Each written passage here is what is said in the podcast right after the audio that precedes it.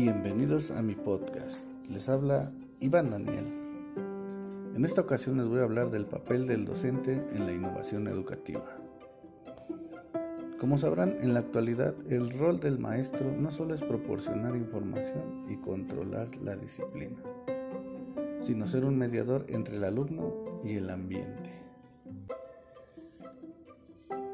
El docente deja de ser el protagonista del aprendizaje para pasar a ser el guía o acompañante del alumno.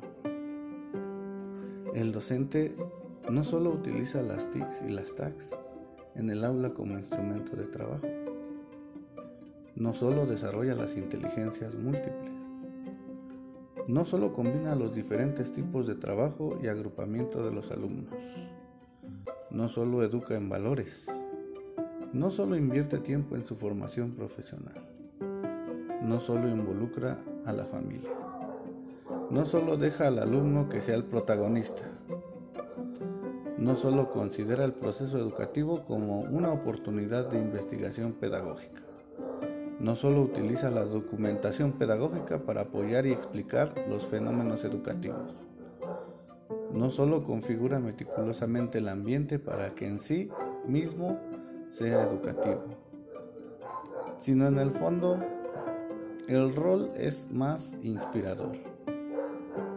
Ser un maestro que inspira